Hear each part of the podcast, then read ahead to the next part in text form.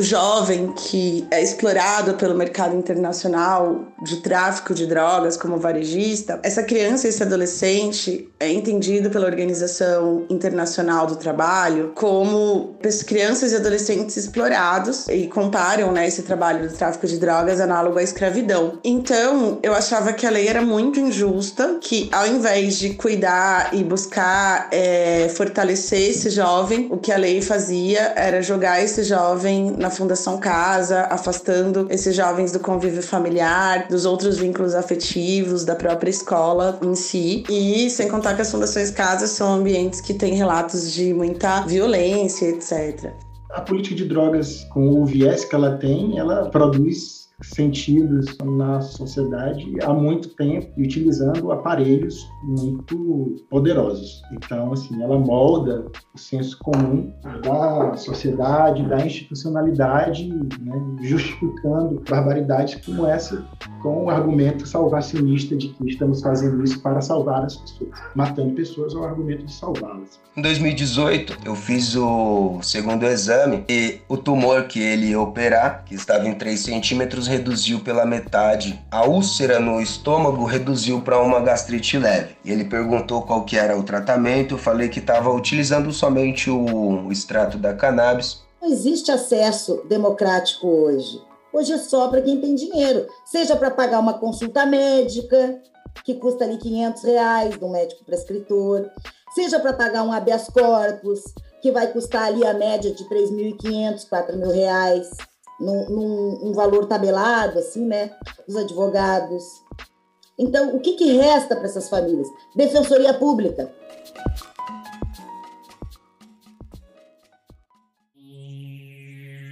Canabidiol, CBD. Tetrahidrocannabinol. Limoneno, THC. CBD. Canabigerol. CBD. Canabigerol. CBD. Porta de saída.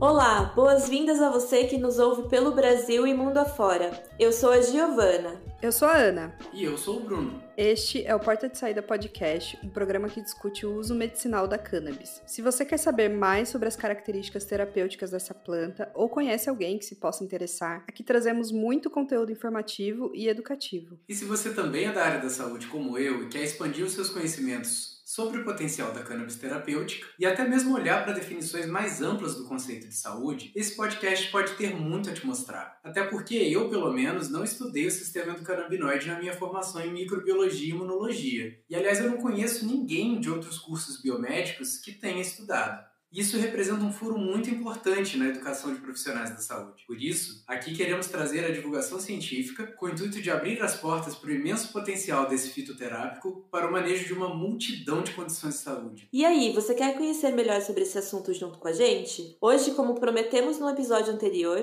nós vamos conversar sobre o contexto da aplicação terapêutica da cannabis no Brasil, a partir do olhar sociológico e da redução de danos. Nossa ideia é discutir no que implica a criminalização da cannabis no Brasil e como isso afeta diretamente as pesquisas na área de saúde. Também vamos analisar como está sendo feita a regulamentação no país, considerando esse contexto em que os pacientes correm o risco de serem privados de liberdade. Então, se você quer conhecer mais sobre a lei de drogas e como isso afeta o direito à saúde, vem com a gente. Não posso deixar de falar que esse é um podcast independente. Isso quer dizer que estamos doando nosso trabalho por acreditar no potencial terapêutico terapêutica da cannabis e com o intuito de oferecer informações que desmistificam o uso dessa planta no contexto da saúde. Nosso projeto não tem vínculo com empresas e não recebe nenhum tipo de recurso financeiro por enquanto. Mas você pode nos ajudar ouvindo o nosso podcast, compartilhando com a sua família e a sua comunidade. Além disso, a gente recomenda conhecer o aplicativo Orelo, pois a cada vez que alguém ouve o nosso podcast por lá, nós recebemos uma remuneração de 3 centavos. E se você gostar muito desse projeto, pode fazer um apoio financeiro para nós diretamente nesse aplicativo e nos ajudar a continuar produzindo este conteúdo. Então, não esquece de conferir nossos episódios no seu agregador e nos seguir nas redes sociais. Somos arroba porta de Saída Underline no Instagram e no Twitter, ou Porta de Saída.cast no Facebook. Quando nós começamos esse projeto, eu não conhecia muito sobre a aplicação terapêutica da cannabis no Brasil. Na verdade, conhecia ainda muito pouco sobre o potencial da planta para as mais diversas condições de saúde de uma maneira geral. Apesar de eu ter feito um curso de graduação em ciências biológicas, eu mal tinha ouvido falar do sistema endocannabinoide. Pois bem, depois de muita pesquisa e de mergulhar fundo nesse projeto de podcast, eu descobri o quanto o Brasil está defasado nessa discussão. Isso é muito prejudicial, especialmente para as milhões de pessoas que poderiam ser pacientes de um fitoterápico que efetivamente funciona, segundo as conclusões de diversas pesquisas em vários estágios do estudo da segurança e eficácia, e para um leque muito amplo de opções ao redor do mundo todo. No Brasil, ainda é muito difícil pesquisar e discutir o uso terapêutico da cannabis, porque temos uma lei de drogas que marginaliza essa planta utilizada medicinalmente há milhares de anos. Pois bem, não podemos aprofundar essa discussão evitando o assunto. Por isso te damos boas-vindas ao episódio de hoje. A cannabis mais cara do mercado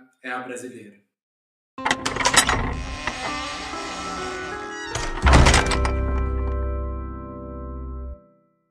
No episódio anterior, o Atlas da Cannabis, discutimos como funciona a regulamentação da cannabis em diferentes países considerando as políticas mais avançadas e as problemáticas da criminalização. Neste episódio, evidenciamos alguns pontos da regulamentação aqui no Brasil, considerando as características da lei de drogas, já que ela envolve o consumo e circulação da cannabis. Segundo a cartilha 11 perguntas para você conhecer a legislação sobre drogas no Brasil, do Ministério da Cidadania e da Secretaria Nacional de Cuidados e Prevenção às Drogas de 2020. Abre aspas. A finalidade da legislação, ao regular a relação das pessoas com as drogas, é proteger a saúde da população em geral e proteger a saúde daquelas pessoas que são usuárias ou dependentes de drogas em especial. Além disso, tem como objetivo proteger a segurança do conjunto social contra os variados malefícios das drogas. Fecha aspas. Essa justificativa vem da Lei número 11.343, de 23 de agosto de 2006, e que foi alterada pela Lei número 13.840, de 5 de junho de 2019. Elas estabelecem o Sistema Nacional de Políticas Públicas sobre Drogas, o CISNAD. Esse sistema, em teoria, prediz medidas de prevenção e uso, mas também estabelece normas de de repressão. Segundo o artigo 28 da lei, o usuário ou dependente que possuir drogas para uso pessoal deve ser advertido e esclarecido sobre o uso. Abre aspas. Sendo vedado impor pena de prisão para quem possuir ou portar drogas para uso pessoal. Fecha aspas. Mas sabemos bem que não é isso que acontece, né? Esse é um assunto muito delicado, pois existe uma profunda relação da lei de drogas com o encarceramento e com o racismo no nosso país. Por isso, te convidamos a escutar esse outro outro lado da questão da cannabis, já que são esses fatores institucionais, históricos, sociais e culturais que contribuem em muito para a falta de acesso e para a falta de pesquisa da terapia de cannabis no Brasil. É,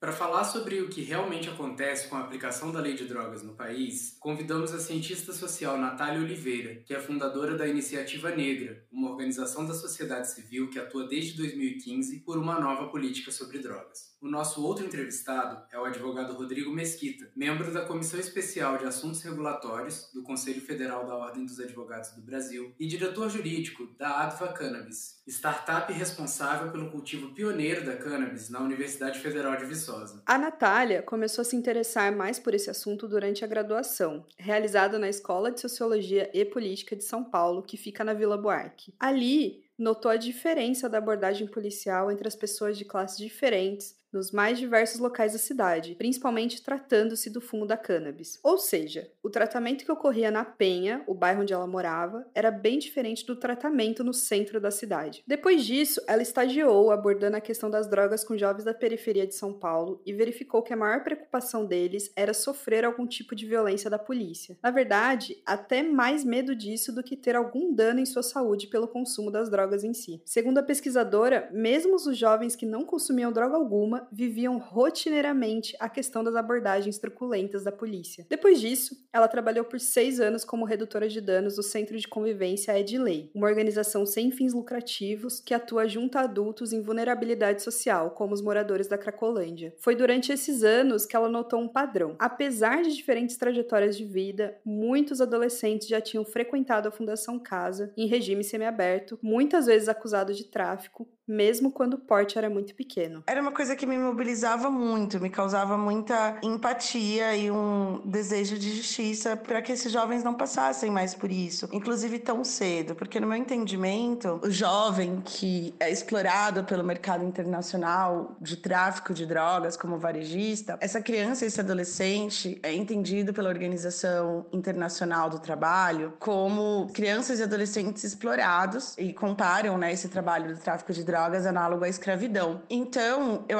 achava que a lei era muito injusta, que ao invés de cuidar e buscar é, fortalecer esse jovem, o que a lei fazia era jogar esse jovem na Fundação Casa, afastando esses jovens do convívio familiar, dos outros vínculos afetivos, da própria escola em si. E sem contar que as Fundações Casa são ambientes que têm relatos de muita violência, etc. Bom, já o Rodrigo se formou na Universidade Federal do Piauí e tinha como intenção ter uma carreira pela qual pudesse contribuir com algo para a sociedade. Ele viu a política de drogas como algo muito afastado da concepção de direito e abordou a inconstitucionalidade da lei de drogas na sua monografia de graduação. Em Brasília, trabalhou em um escritório de advocacia reconhecido no qual uniu a advocacia liberal com os direitos humanos, atuando diretamente no Supremo Tribunal Federal. Foi também representante da OAB Nacional no Conselho Nacional da Juventude e sempre esteve atento aos movimentos sociais que contribuem para o debate sobre drogas no Brasil. Passei a me envolver a partir da OAB, né, da, do Conselho Federal da OAB, mais com uma pauta de direitos humanos de maneira mais institucional. Nesse mesmo período, eu fui representante da OAB Nacional no Conselho Nacional de Juventude, né, que era um daqueles espaços de democracia participativa que se teve com maior penetração institucional naquele período. No Brasil, o movimento de juventude teve esse papel de catalisador de um processo, de um debate sobre política de drogas, de complexificação dele, de trazer essa discussão sobre a violência urbana, sobre a violência, o impacto desproporcional da política de drogas sobre populações vulneráveis, né, sobretudo a juventude periférica e negra, sobre as mulheres, o impacto, sobretudo no sistema prisional que a política de drogas tem, muito mais desproporcional sobre as mulheres. Enfim, o movimento de juventude promoveu ali um, um, ponto de inflexão no debate sobre a política de drogas no Brasil. Na construção dessas alianças e na construção desse debate a partir da juventude, nos surge a ideia de, em diálogo com a BGLT, com Vinícius Alves, da Bahia, de a gente tentar incidir no recurso extraordinário 635-659. Isso era início de 2015 2015, que é o recurso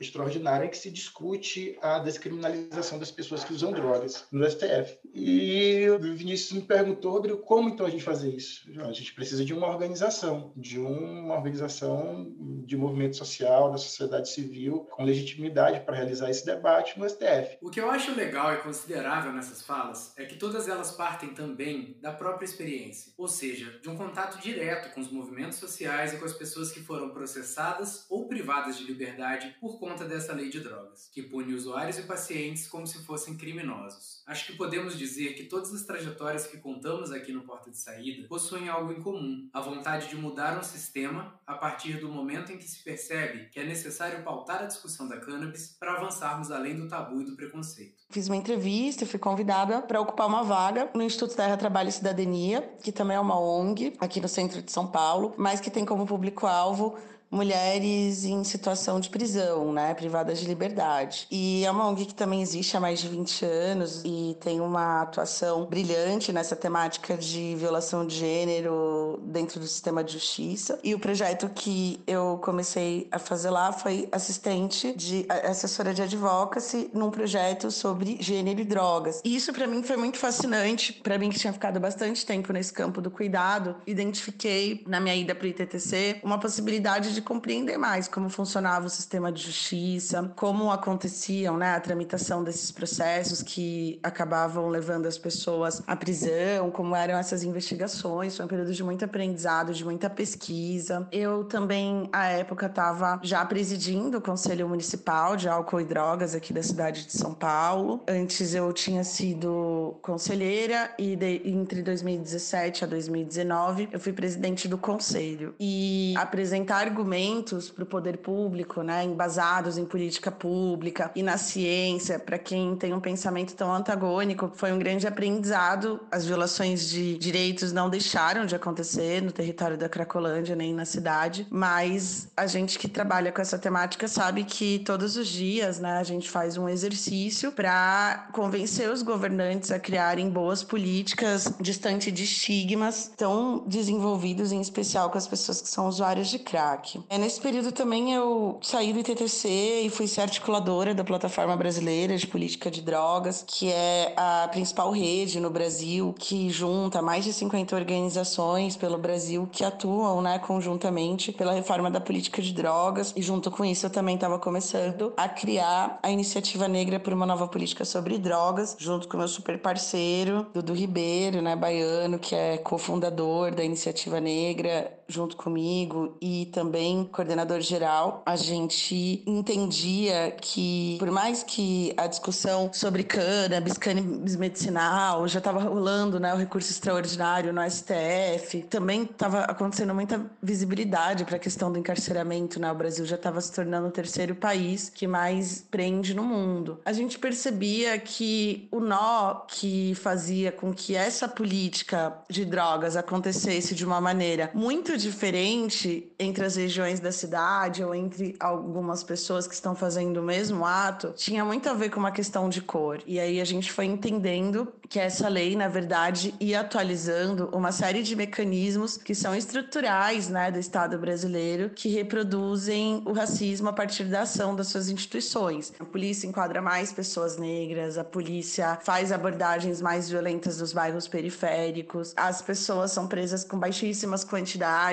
Em 70% dos casos, só tem como testemunha a palavra dos próprios policiais que participaram da abordagem. Né? Os casos nem são investigados e a pessoa, via de regra, já fica presa porque o tráfico de drogas é um crime hediondo. Então, essa foi mais ou menos a caminhada que eu fiz até o momento. A iniciativa negra agora está indo para o seu sexto ano. A gente é a primeira organização negra que atua com advocacy pela reforma da política de drogas, com foco no combate ao racismo no Brasil. Segundo a pesquisadora Juliana Bodes, o Brasil possui a terceira maior população prisional do mundo, ficando atrás dos Estados Unidos e da China. Isso sem contar que 64% dessa população privada de liberdade no Brasil é negra, enquanto este grupo representa 52% da população brasileira. Os dados são de 2018. Juliana aponta que a iniciativa negra por uma nova política de drogas tem contribuído para discutir o sistema de justiça criminal e a guerra às drogas, como ela aponta, abre aspas. O discurso de epidemia e de amedrontamento cria o caldo necessário para a militarização de territórios periféricos, sob o verniz de enfrentamento a este problema social. Sendo assim, o sistema mantém em funcionamento da sua engrenagem pela criminalização, controle e vigilância ostensiva desses territórios e extermínio que se justifica e tem sustentação social de jovens supostamente envolvidos nos pequenos tráficos. Fecha aspas. Isso resulta em 27% da população prisional masculina presa por tráfico e 62% da feminina pelo mesmo motivo. É realmente impressionante como a lei de drogas, além de caracterizar um sistema de aprisionamento de pessoas negras, acaba afetando muito mais as mulheres. A política de drogas, com o viés que ela tem, ela produz sentidos na, na sociedade há muito tempo, utilizando aparelhos muito poderosos. Então, assim, ela molda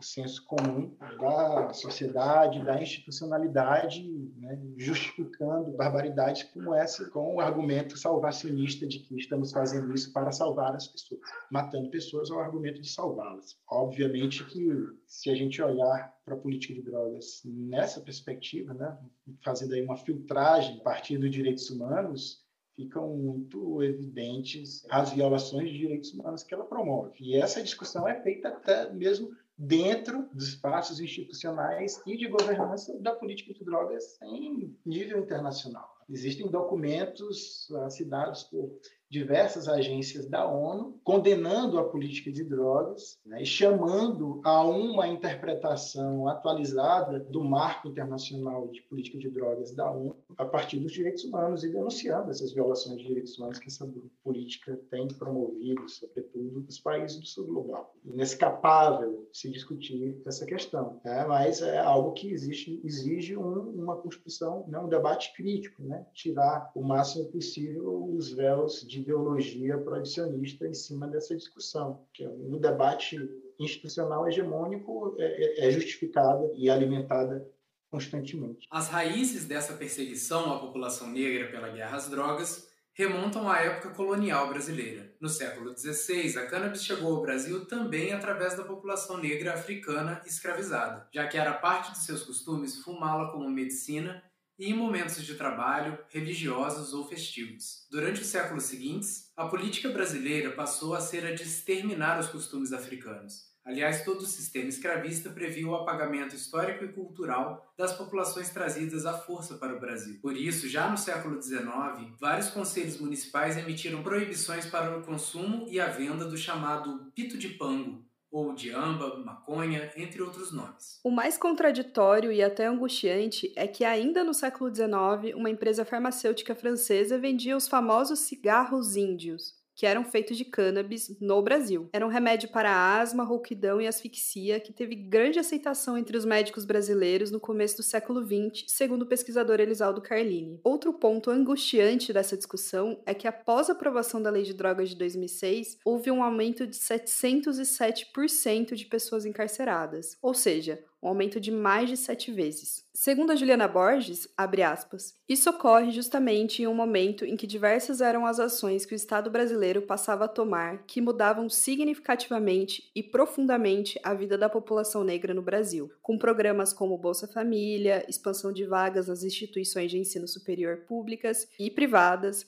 criação de empregos, ampliação de crédito, etc. Fecha aspas. E, de acordo com a Natália, as que mais sofrem com isso são as mulheres negras. As mulheres negras, elas tem as piores condições dentro de qualquer perspectiva que a gente observe. Por exemplo, são as mulheres negras que mais figuram no mercado informal, que menos ganham, é, menos têm cargos de chefia no mercado formal, que mesmo no mercado formal tem diferenças de salário, acessaram menos o ensino superior, uma série de coisas, né? Então a nossa opção por compor uma equipe com essas mulheres é que a gente entende que não existe possibilidade possibilidade de trânsito na sociedade dos lugares colocados de subalternalidade dos sujeitos negros, sem que esses sujeitos produzam sobre si, sem que essas mulheres tenham mudanças de renda para mudar tanto os seus destinos quanto o destino dos seus filhos, né? Então isso é uma opção política clara. Sem contar que as diversas vivências negras que a gente tem na nossa equipe, que é bastante diversa, ela ajuda a gente a formar um olhar e uma análise antirracista vista, né, dos fenômenos fundamental, entendeu? A gente não teria como ter essa visão se não fosse uma equipe composta por sujeitos negros, especialmente mulheres. Por fim, de fato, é isso, né? Se as mulheres negras, elas não estão no mercado formal de trabalho, estão, né? Estão, mas estão em baixa quantidade, é, não estão com bons salários e etc. Em algum lugar, essas mulheres precisam buscar sua renda. Parte delas acaba trabalhando no varejo de drogas, que é trabalho trabalho tão informal quanto tantos outros. E é onde muitas mulheres acabam ficando presas, né? Assim, olhando os relatos, tem a ver com mulheres que às vezes estavam trabalhando como diarista, ficaram grávidas, perderam a renda, foram trabalhar com embalagem de drogas, guardar às vezes uma carga, fazer um transporte. Sempre nessas situações que a maior parte das mulheres com delitos relacionados à droga acabam sendo presas. E isso é muito prejudicial, porque o que é observado também é que o abandono afetivo e financeiro dos filhos dessas mulheres por parte dos homens, muitas vezes ela já era um único arrimo dessa família, né? Tanto para cuidar às vezes de parentes mais velhos quanto de parentes mais novos. Então, quando essa mulher é presa, é negado também o direito da criança de convívio com a mãe, que é uma coisa bastante desestruturante, né? Porque uma criança que muitas vezes já teve um abandono afetivo paterno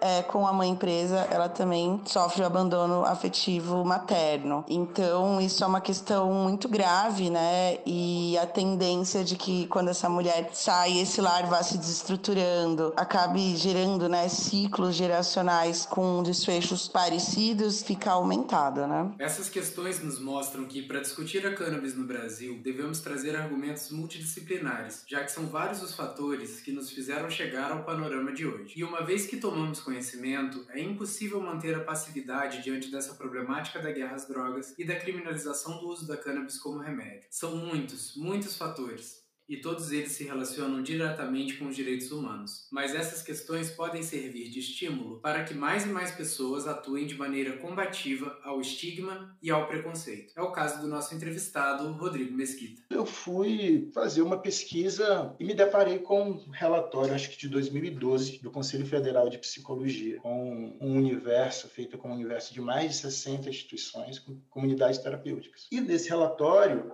havia uma, um capítulo específico sobre violações de direitos humanos de pessoas, né, de internos dessas instituições. E havia um relato específico de violação de direitos dessas pessoas de todas as ordens, violação de, de sigilo de correspondência, violência psicológica, violência física. E tinha um capítulo, tinha uma parte específica tratando das violações de direitos humanos de pessoas LGBTs. Não é novidade que essas, essas entidades no mais das vezes, elas têm uma abordagem muito dogmática. Então, assim, havia relatos de violações de direitos humanos de pessoas LGBTs que tinham que se submeter a um tratamento de correção moral de sua sexualidade para poder ingressar naquelas instituições. Então ali eu vi, além do impacto desproporcional que a política de drogas tem, que já está construído, muito construído a respeito da violação de pessoas negras periféricas, havia uma, um, um, impacto desproporcional também à comunidade LGBT. De lá para cá, continuei nessa discussão, fazendo essa discussão. O debate sobre o uso medicinal ganhou muita centralidade, então passei também a me dedicar a isso, né, junto a pacientes, organizações de pacientes. Isso se tornou também um setor econômico. Passei também a me dedicar a construir né? ou pelo menos contribuir dentro dos meus limites, das minhas possibilidades, com o desenho de uma que seria uma regulação da cannabis no Brasil. Né, e faço essa militância ainda dentro da OAB, sou, sou membro da Comissão Nacional de Assuntos Regulatórios do Conselho Federal da OAB. A gente levou esse debate para o plenário da OAB em 2019, foi aprovada a, a, sugestão que a nossa comissão fez pela unanimidade dos conselheiros, né? foi uma aclamação, uma decisão por aclamação do Conselho Federal da OAB, do seu plenário, de apoio à regulação da cannabis medicinal e, né, e para fins científicos também. A gente fez, pouco antes dessa deliberação, um evento, um seminário, o primeiro seminário da OAB Nacional sobre direito, saúde e regulação da cannabis. O apoio à regulação para fins medicinais científicos, o reconhecimento do direito às pessoas ao cultivo individual, está tudo lá decidido pelo plenário da OAB e tem feito essa discussão a partir desse espaço institucional, sobretudo a partir desse espaço institucional, né, me envolvendo é, muito de maneira muito próxima também com o debate promovido na Câmara dos Deputados hoje no PL, na Comissão Especial do PL 399 de 2015, é, levando subsídios para os parlamentares, tentando de alguma maneira é, dar a minha contribuição nesse sentido, de se dar maior segurança jurídica para as pessoas e, sobretudo, se promover o maior acesso aos benefícios terapêuticos da cannabis. Porque, afinal de contas, isso é, é nada menos do que fruição de direito, do direito fundamental à saúde e à vida digna. É o caso também da Natália Oliveira, como você já deve ter percebido, que junto com Dudu Ribeiro formalizou a criação da Iniciativa Negra, com foco no Nordeste e no Sudeste. O Brasil são vários Brasis. Então, para se propor a fazer análises nacionais, é importante que a gente esteja observando o Brasil a pelo menos a partir de duas regiões no Brasil. Um outro motivo também é o próprio trabalho que eu já desenvolvi em São Paulo, Dudu em Salvador. Salvador também, né? A Bahia é o estado mais negro do Brasil. São Paulo, a gente tem a cena de uso de crack meio aberto. Tem uma série série de questões, é o estado que também mais encarcera, enfim. Então, a gente atua é, a partir dessas duas regiões. Atualmente, a gente faz uma série de projetos, né? Então, a gente faz o, o tripé do advocacy, que é pesquisa, articulação política e uma comunicação é, didática sobre o nosso tema, né? O exercício é cada vez mais comunicar para fora da nossa bolha para engajar mais pessoas na nossa causa. Então, a gente tem uma equipe atualmente de 15 pessoas, a maior parte de mulheres negras. É uma equipe também bastante equilibrada em regiões do Brasil, assim, a maior parte, claro, nordestina ou em São Paulo, mas também temos gente no norte, temos gente em Brasília. E a gente, esse ano, a gente lança três pesquisas já agora no finalzinho do primeiro semestre, início do segundo, uma sobre São Paulo, outra sobre Salvador, outra sobre egressos. Essas articulações políticas promovidas por agentes como a Natália e o Rodrigo abrem as portas para visões menos estigmatizadas das drogas, especialmente da cannabis, que é utilizada há milênios como remédio. Só que, infelizmente, o acesso ao tratamento no Brasil tem que ser judicializado e muitos pacientes brasileiros que não têm acesso aos medicamentos da cannabis e ao apoio de profissionais do direito correm o risco de sofrerem com a criminalização. É o caso do Max Vinícius paciente que utiliza cannabis medicinal para tratar úlcera no estômago, polipose intestinal e um tumor no intestino. Porta de saída pergunta: Como a cannabis mudou a sua vida? Olá, meu nome é Max Vinícius, tenho 33 anos, sou casado, paciente da maconha desde 2016 e estudioso da planta desde 2014. Conheci o tratamento da planta cannabis para as patologias da minha mãe, é, artrite reumatoide, fibromialgia e câncer no intestino. Estudando a planta para ela, consegui fazer os extratos, consegui fazer umas infusões. Alguns anos depois, eu decidi fazer a ingestão de um pouco dessa, dessa extração que eu fazia para ela. Em 2015, eu descobri uma úlcera no estômago, uma polipose intestinal e um tumor de 3 centímetros no intestino. Decorrente a tudo isso, eu defecava sangue, um sangue claro do intestino e um sangue escuro do estômago. Em 2016, quando o médico leu meu primeiro exame, ele não botou muita fé, porque eu tinha quadros de tia que faleceu com leucemia e da minha avó que faleceu com câncer. Então, em 2016, ele falou que não podia fazer muita coisa a não ser que eu conseguisse até uma leucemia no final do ano. Conheci o tratamento com a cannabis, comecei a utilizar e parou as hemorragias. Marquei uma nova consulta e falei para ele que tinha achado um tratamento no lugar do pantoprazol e no lugar do, da dipirona para dor, eu estava usando a cannabis. Ele falou que não tinha estudos e não recomendava. Mas como eu já plantava a cannabis para minha mãe, já fazia o óleo para ela, a minha esposa me incentivou a continuar o plantio e aumentar o plantio. Daí eu continuei meu tratamento sem a condição médica, porque ele pediu que eu voltasse com os, os alopáticos. Eu voltei pro pantoprazol, em jejum e voltei para dipirona, mas mesmo assim eu voltei a ter as hemorragias. E aí eu continuei com a cannabis. Em 2018, eu fiz o segundo exame. O tumor que ele ia operar, que estava em 3 centímetros, reduziu pela metade. A úlcera no estômago reduziu para uma gastrite leve. Ele perguntou qual que era o tratamento. Eu falei que estava utilizando somente o extrato da cannabis e a cannabis fumada quando sentia as dores. Ele falou que não tinha conhecimento na área e pediu que eu continuasse o meu tratamento que estava dando certo, pois tinha evoluído muito o quadro clínico. E daí eu continuei. Ah, em 2018 eu conheci o Padre Ticão, finado saudoso Padre Ticão, que através dele começaram os cursos com a ajuda da Unifesp. Em 2019 teve o primeiro curso de cannabis medicinal, onde a gente conheceu vários profissionais que já falavam a mesma língua e estudavam aquilo que a gente já estava colocando em prática. E desde lá a gente vem falando sobre essa medicina e tentando ajudar o máximo de pessoas possíveis. Em 2020, a polícia invadiu a minha casa com uma denúncia de tráfico de droga. Eu já tinha laudo médico, autorização da Anvisa, receita médica e tudo mais. Mas infelizmente não tinha condições financeiras de pagar um advogado para entrar com uma autorização de plantio do HC. Fiquei preso por cinco horas, o Ministério Público viu que tinha feito uma injustiça e me soltou logo em seguida. Foram 12 horas de esclarecimento e cinco horas preso, mas foi para um crescimento espiritual, é, um crescimento psicológico e assim, é cada vez mais e mais a gente possa estar tá levando essa medicina, porque é simplesmente uma planta, né? A gente está falando de maconha. É, e muita gente fala, ah, cannabis, maconha é a mesma coisa, sabe? Cannabis é, é o nome científico da maconha. Maconha é o nome popular. A gente não chega no mercado e pede uma lactuca sativa. A gente chega no mercado e a gente pede uma alface. Então a gente tem que começar a tratar a maconha como um vegetal que pode ser usado. Eu utilizo ele como suco e salada desde 2017, por isso que aconteceu essa redução do, do câncer. Então tem, tem muito da, das propriedades ácidas da planta que ainda não estão sendo é, visualizadas.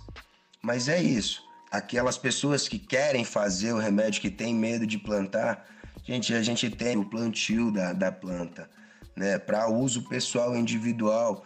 E a gente sabe que a lei de tráfico de drogas de 2006 também permite o estudo científico da planta e a utilização para fins medicinais. A Anvisa já vem liberando os medicamentos à base de cannabis desde 2017. Então a gente tem que parar de tratar a cannabis como um bicho de sete cabeças e começar a dar mais ênfase para uma planta que tem mais de 25 mil utilidades e 50 mil usos no nosso dia a dia.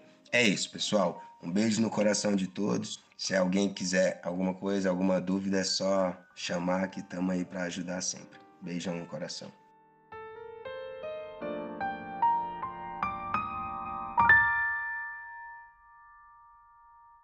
O caso do Max Vinícius é um exemplo de como a política de drogas impede o acesso a tratamentos de saúde, ferindo um dos direitos básicos do cidadão brasileiro. Isso porque a lei de drogas atual inclui como crime de tráfico não só a posse, mas também o plantio de cannabis.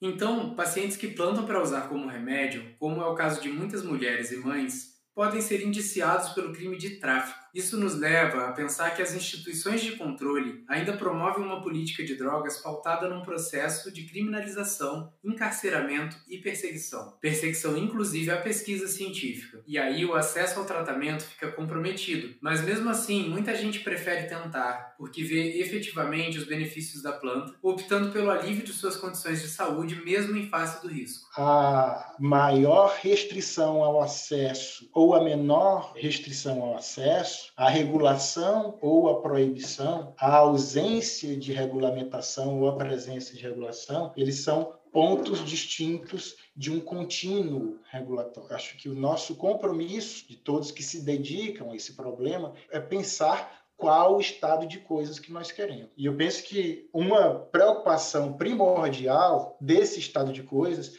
é um maior acesso, porque claramente não há o acesso necessário. Se nós formos olhar para os regulamentos existentes hoje, RDC 335 da Anvisa, que permite a importação direta por pessoas jurídicas, ou a RDC 327, que estabelece os procedimentos de registro e controle e prescrição, dispensação de produtos de cannabis formulados a partir de insumos importados, porque não houve a regulamentação do cultivo, só existe no mercado nacional à disposição um produto de cannabis e um medicamento a preços impeditivos para a grande maioria das pessoas. Há uma falha no acesso, da promoção do acesso a esses produtos e a fruição, máxima fruição de direitos fundamentais pelas pessoas. E isso não é uma falha de mercado, isso é uma falha de governo, é uma regulamentação deficiente. Há a necessidade de promoção de acesso. E esse novo estado de coisas ao qual nós temos que nos debruçar, sobre qual devemos nos debruçar, tá? ele deve ser orientado necessariamente, porque a realidade soberana ela está mostrando isso, ela deve promover um acesso mais amplo. Então, acho que a gente tem que olhar para isso, sabe? E se dedicar a isso. Nós aqui do Porta de Saída acreditamos que esse acesso mais amplo ao tratamento de cannabis só será possível se for pautado de maneira correta e inteligente pela mídia. Afinal, estamos há muitas décadas no combate às drogas sem vislumbrar nenhum resultado efetivo que não seja repetidamente o encarceramento e a violência do Estado contra a população negra e a criminalização de pacientes.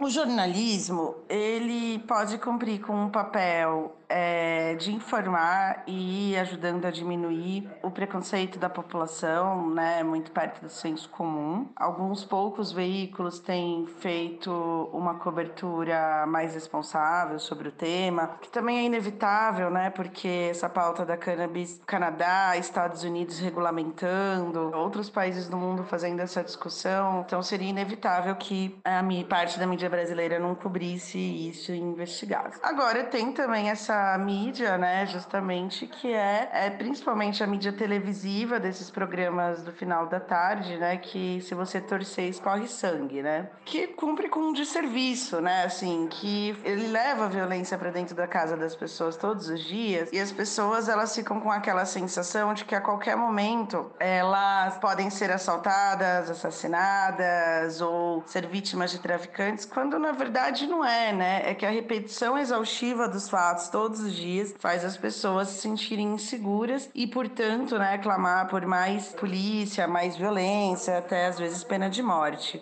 É, a, a, política de guerra, ela não serve a nenhum de seus propósitos declarados. Ela nem deixa a sociedade mais segura, nem promove maior tutela, da, seja da saúde pública, seja, seja da saúde individual, e ainda por cima promove uma série de graves violações de direitos humanos, manejando o poder através do direito sobretudo o direito penal. E o direito é um instrumento de poder. E ele, o direito positivo, o direito normatizado a partir do Estado, ele é resultado de processos políticos que são atravessados por uma estrutura que é patriarcal, por exemplo, é racista, é classista, sobretudo, é colonialista. O direito, não apenas o direito penal das drogas, ou não apenas o direito penal, o direito em outras searas também, serve à violação de direitos humanos. Dentro de uma análise epistemológica do direito, a gente pode olhar um direito, o direito como ciência, né? olhando quais as razões das normas serem daquele jeito, ou nós podemos, podemos ter uma, uma olhada do direito como uma tecnologia, como um instrumento para determinado fim. E esse determinado fim pode ser a emancipação ou o controle. E a política de guerra às drogas ela é baseada na concepção do direito como controle. Mas o próprio direito nos permite, através de uma instrumentalização dele como uma tecnologia em favor da libertação, promover fissuras nesse estado de coisas e fazer a coisa andar, e fazer a pauta, que é uma pauta humanitária, andar. É assim, por exemplo, que a gente utiliza o próprio direito penal através de um dos seus instrumentos processuais de garantia da liberdade, que é o habeas corpus, que é um instrumento concebido dentro da ordem para fazer ela avançar esse direito no campo judiciário, por exemplo. Canabinário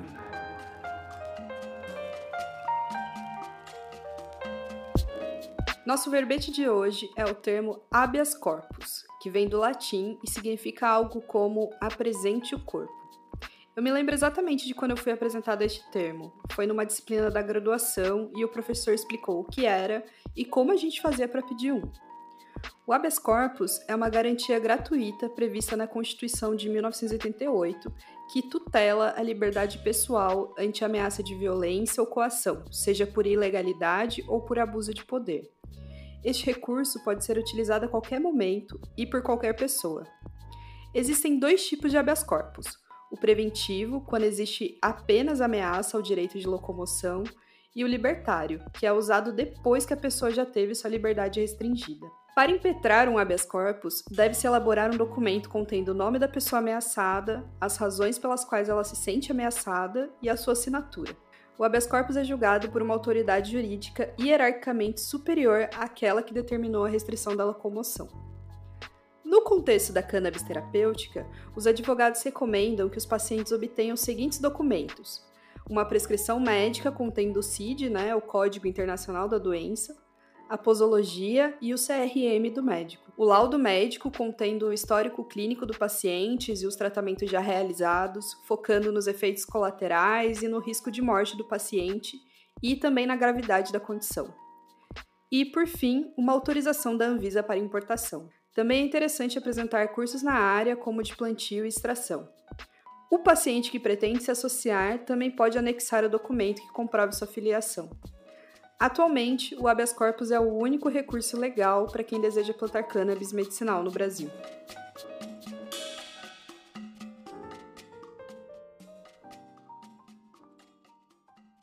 E sobre essa questão de pacientes que desejam ou mesmo precisam cultivar a própria cannabis, por exemplo, por conta de sua condição de saúde ser melhor manejada com alguma cepa muito específica no que diz respeito ao perfil de canabinoides, o doutor Rodrigo Mesquita comenta que, pela perspectiva do direito. Os habeas corpus têm conseguido sucesso porque eles têm manejado de maneira satisfatória de maneira coerente a dogmática penal, de matriz liberal. O próprio direito penal, a própria teoria do direito penal, ela dá conta de demonstrar que a conduta de cultivar cannabis não é crime. Se você for decompor o crime como um fato típico antijurídico e culpável, ele não é crime. Primeiro, não, é tipificado porque a própria lei de drogas prevê o cultivo, que o, o cultivo para fins medicinais será permitido, né? será regula, regula, dependerá de regulamentação, ou seja, esse direito existe. O artigo 28 e o artigo 33, o artigo 28 que é do uso próprio e do artigo 33 é para uso indevido de drogas. Uso indevido de drogas né, uma categoria construída ali de maneira né, internacionalmente como aquele uso que não é para fins medicinais, é o que a gente conhece como uso adulto. Do ponto de vista da tipicidade formal, que é a descrição é, na lei da conduta, essa conduta de cultivo para fins medicinais não atende formalmente aos elementos da lei penal. Formalmente não é crime, nem materialmente, nem como substância, Estou dizendo como forma. Como forma já não é crime. Também eh, não tem aí antijuridicidade, não é uma conduta que milita contra o direito que está de encontro ao direito, porque a pessoa está, no mais das vezes, num estado de necessidade, né? Está, exige ali, existe ali uma excludente de antijuridicidade prevista na lei. E há também uma excludente de culpabilidade, que é a inexigibilidade de conduta diversa. A pessoa não pode agir assim, não poderia agir de outra forma porque aquela conduta é necessária para aplacar a dor dela. Assim, uma olhada a partir do direito penal já mostra muito claramente que crime não é. Mas nem sempre essa leitura ela é feita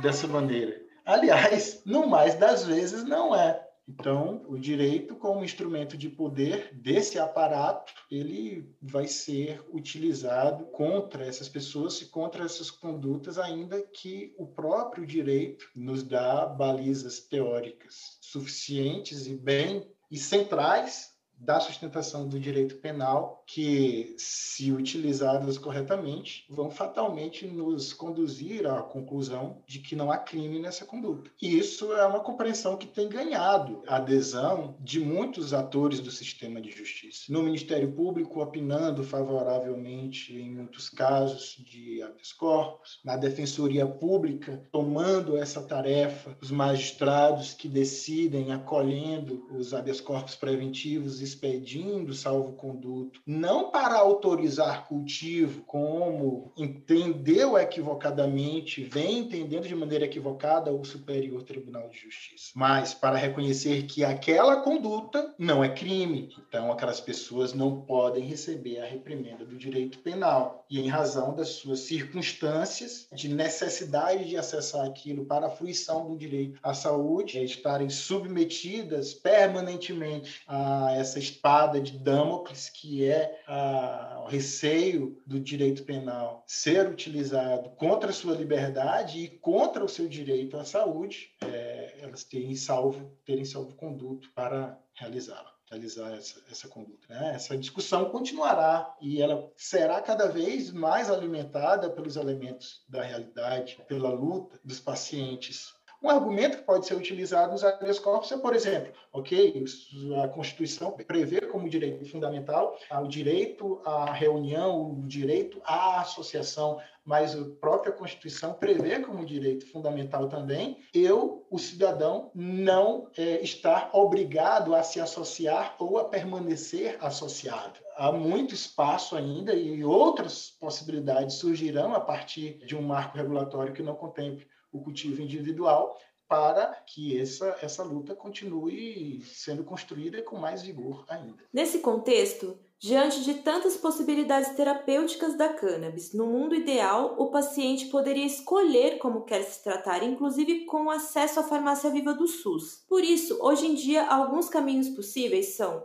ou o habeas corpus de autocultivo, ou as associações, ou a importação. Essas três questões serão discutidas com mais profundidade no próximo episódio do Porta de Saída, onde ouvimos também a advogada Bianca Weckd, que promove auxílio jurídico para os pacientes que necessitam de habeas corpus de cultivo, e assim possam produzir seus próprios remédios. Felizmente, para ajuizar o habeas corpus, eu preciso ter um risco à minha liberdade de locomoção. Quando que ocorre esse risco à minha liberdade de locomoção? No caso da cannabis. Quando eu estou plantando a cannabis. Então, é preciso que a gente declare ao juiz que o paciente está cultivando e que já está fazendo o seu óleo. Mas, juridicamente, não teria razão de ser um habeas corpus se tu não tem risco contra a tua liberdade. Né? E o risco à tua liberdade só vem a partir do momento que tu viola a lei penal, que é o momento que tu planta, semeia, cultiva, todos os verbos nucleares do artigo 28 e 33. Não existe acesso democrático hoje. Hoje é só para quem tem dinheiro, seja para pagar uma consulta médica, que custa ali 500 reais um médico prescritor, seja para pagar um habeas corpus, que vai custar ali a média de 3.500, 4.000 reais, um valor tabelado, assim, né? Dos advogados. Então, o que, que resta para essas famílias? Defensoria Pública. Muitas vezes a Defensoria Pública exige assim, uma infinitude de documentos para ajuizar um habeas corpus. E olha que eu disse que nós, por exemplo, do projeto MMJ, exigimos bastante documentação. E aí, quando eu digo que a Defensoria Pública exige uma imensidão, é imensidão mesmo. É, é praticamente inviável para esses pacientes. Mas então a desobediência civil faz isso. E aí, como já está na prática, como já está acontecendo, os órgãos começam a ter que se regulamentar, porque eles são exigidas respostas deles. A cada habeas corpus, por exemplo, da Justiça Federal, a Anvisa é intimada. E a Anvisa diz o quê? Opa, autocultivo eu não regulamento. Não sou responsável pelo autocultivo. Mas daí lá na lei de drogas, remete a um decreto que diz que é o Ministério da Saúde o responsável. E aí, quem é que vai regulamentar isso? Ninguém. Então o judiciário está legislando. É claro que mesmo com a possibilidade do habeas corpus de cultivo, muitos pacientes não têm como plantar, porque moram em regiões marginalizadas e correm o risco de serem privados de liberdade, porque não têm espaço em casa, ou até mesmo porque não querem. Nesse sentido, é preciso valorizar os trabalhos das associações que não só podem fornecer o remédio, como promovem o acolhimento do paciente com muito respeito e dignidade. As associações podem ser esse motor de inovação, de inovação social, de inovação tecnológica para a regulação da cannabis. Essa é a principal importância das associações. Trazer para dentro do desenho regulatório a capacidade que só esse ator histórico tem de forjar formulações que são capazes de desnudar o problema dos véus ideológicos e epistemológicos que estão sobre ele. Cannabis é cultura. O Porta de Saída recomenda o filme Estado de Proibição, que é um curta-metragem de 2019 idealizado pela Plataforma Brasileira de Política de Drogas e produzido em parceria com a Panamá Filmes. O mini documentário revela as diversas tragédias acarretadas pela lei de drogas, que geralmente são vividas por mulheres, em especial as mães. Assim como são as mães que lideraram e organizaram a luta pela regulamentação da cannabis para o uso medicinal, são elas as que mais sofrem com as arbitrariedades desta lei no Brasil mães que lutam pela saúde de seus filhos e filhas, pacientes das mais diversas condições, como a epilepsia, doenças congênitas, paralisia deficiências físicas, motoras ou cognitivas e sintomas relacionados ao autismo. Essas mães acabam optando por desafiar a lei de drogas, quando entendem que a cannabis é o único tratamento que poderia trazer benefícios para a saúde de seus filhos e muitas vezes salvar essas vidas.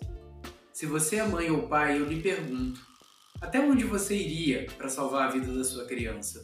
Nesse filme, os relatos das mães são bastante carregados dessa certeza de que desrespeitar a lei e correr o risco de enfrentar um processo criminal ou até de ser presa é um risco que elas não pensam duas vezes em correr. E como já mostramos nesse episódio, quem cultiva pode ser inserido no crime de tráfico, já que supera em muito a quantidade compreendida como posse para uso pessoal. Além dessa realidade, o filme também retrata a vida das mães que sofreram com a perda de seus filhos para o tráfico, seja para o sistema prisional ou para a execução cometida por policiais, na chamada Guerra às Drogas. O filme está disponível gratuitamente no canal de YouTube da Plataforma Brasileira de Política de Drogas. E deixamos o link na descrição desse episódio para você conferir.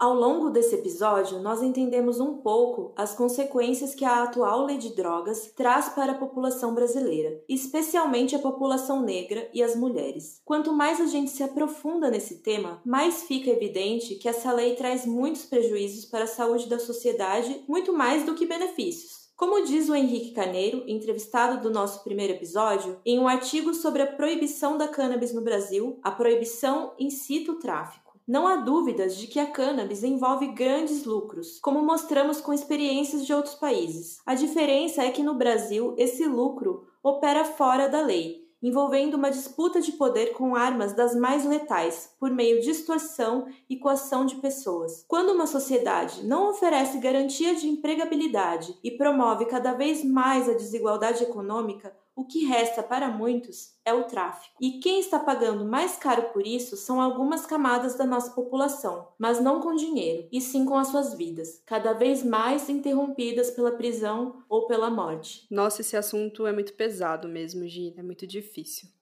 Bom, mas se você quer ler esse artigo do professor Carneiro, para entender melhor, né, essa questão da proibição incitar o tráfico, ou então entender melhor sobre tudo que foi discutido aqui, não deixe de olhar os links que deixamos nas referências e aproveite para procurar mais informações sobre os nossos convidados nas redes. É, eu recomendo visitar também o site da Iniciativa Negra, que é o www.iniciativanegra.com.br, para ver as entrevistas, as publicações da organização e também para descobrir como ajudá-los por uma nova política de drogas. Você pode nos ouvir no seu agregador de podcast preferido. Estamos na Aurelo, no Spotify, Google Podcasts, Apple Podcasts e Castbox. Além dos nossos episódios, você pode nos seguir nas redes sociais para entender ainda mais sobre esse contexto da cannabis no Brasil e como ser um paciente. Somos arroba porta de saída underline no Instagram e no Twitter ou porta de saída.cast no Facebook. Eu aproveito para agradecer a Natália Oliveira, ao Rodrigo Mesquita e à Bianca Weckd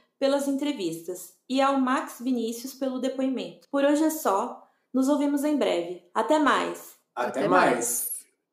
O Porta de Saída Podcast tem produção executiva de Giovanna Romaro, roteiro e pesquisa de Ana Carvalho e entrevistas e checagem científica de Bruno Moraes. Nosso design é feito por Barbosa, a edição fica por conta de Alu e nossa trilha sonora é do Bangalô Galáctico. Contamos ainda com a assessoria técnica da doutora Carolina Nossetti, do doutor Leonardo Navarro e do doutor Rodrigo Mesquita. Um agradecimento especial aos nossos apoiadores, Gabriel Zenáculo, Federação das Associações de Cannabis Terapêutica, Movimento pela Regulamentação da Cannabis Medicinal e Associação Canábica Santa Eva. Ficou com alguma dúvida? Escreva para porta de saída podcast@gmail.com.